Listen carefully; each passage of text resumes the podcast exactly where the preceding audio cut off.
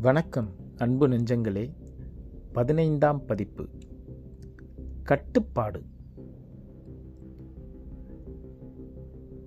கதையாகிய கவிதை ஓர் புதிய முயற்சி. கட்டுப்பாடு.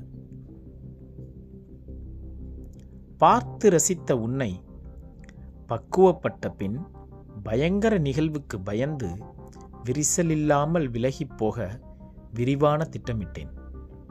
திட்டம் யாவும் தவிடாக உன்னை கண்டதும் தண்ணீரில் கரைய பசியுடன் உள்ள பசு அரைக்காமல் விழுங்கியது போல்.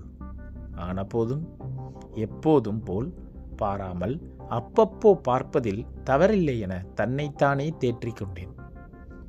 நியூட்டன் விதியும் பொய்யா வண்ணம் சிறு பொழுதிலே எந்தன் கட்டுப்பாடு விட்டுப்பொடு என புலன் அனைத்தையும் புலம்பச் செய்தாய். புலன் ஒவ்வொன்றாய் கட்டளையிட்டு கண்ணிலிருந்து உணர்ச்சி வரை ஒவ்வொரு நொடியும் உன்னை காணா வண்ணம். கணா கூட காணாத நிஜமான பொழுதுகள். என் உணர்ச்சியுடன் நானே சண்டையிட ஒவ்வொரு நொடியும் ஜெயிப்பது என்னவோ நீதான். கண்டதால் வந்த வியாதியை உன்னை காணாமல் இருந்தால் போகும் என்று உன்னை காணத் திருப்பதே. வியாதி என கட்டுப்படுத்தப்பட்ட சலனப்படும் சர்க்கரை வியாதி வந்தவரின் எண்ணம் இனிப்பில்லா சர்க்கரையுடன்.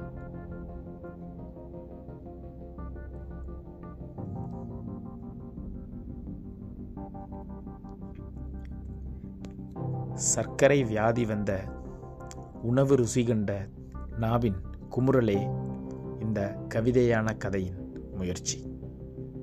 மறுபடியும் கட்டுப்பாடு. பார்த்து ரசித்த உன்னை பக்குவப்பட்ட பின் பயங்கர நிகழ்வுக்கு பயந்து விரிசலில்லாமல் விலகிப் போக விரிவான திட்டமிட்டேன். திட்டம் யாவும் தவிடாக திட்டம் யாவும் தவிடாக உன்னை கண்டதும் தண்ணீரில் கரையா பசியுடன் உள்ள பசு அரைக்காமல் விளங்கியது போல் ஆனபோதும் எப்போதும் போல் பாராமல் அப்பப்போ பார்ப்பதில் தவறில்லை என தன்னைத்தானே தேற்றிக்கொண்டேன் நியூட்டன் விதியும் பொய்யா? வண்ணம் சிறு பொழுதிலே எந்தன் கட்டுப்பாடு விட்டுப்பொடு என புலன் அனைத்தையும் புலம்பச் செய்தாய். புலன் ஒவ்வொன்றாய் கட்டளையிட்டு கண்ணிலிருந்து உணர்ச்சி வரை ஒவ்வொரு நொடியும் உன்னை காணா வண்ணம் கணா கூட காணாத நிஜமான பொழுதுகள். என் உணர்ச்சியுடன் நானே சண்டையிட ஒவ்வொரு நொடியும் ஜெயிப்பது என்னவோ நீதான். கண்டதால் வந்த வியாதியை உன்னை காணாமல் இருந்தால் போகும் என்று உன்னை காணத்திருப்பதே வியாதி என கட்டுப்படுத்தப்பட்ட சலனப்படும் சர்க்கரை வியாதி வந்தவரின் எண்ணம் இனிப்பில்லா சர்க்கரையுடன்.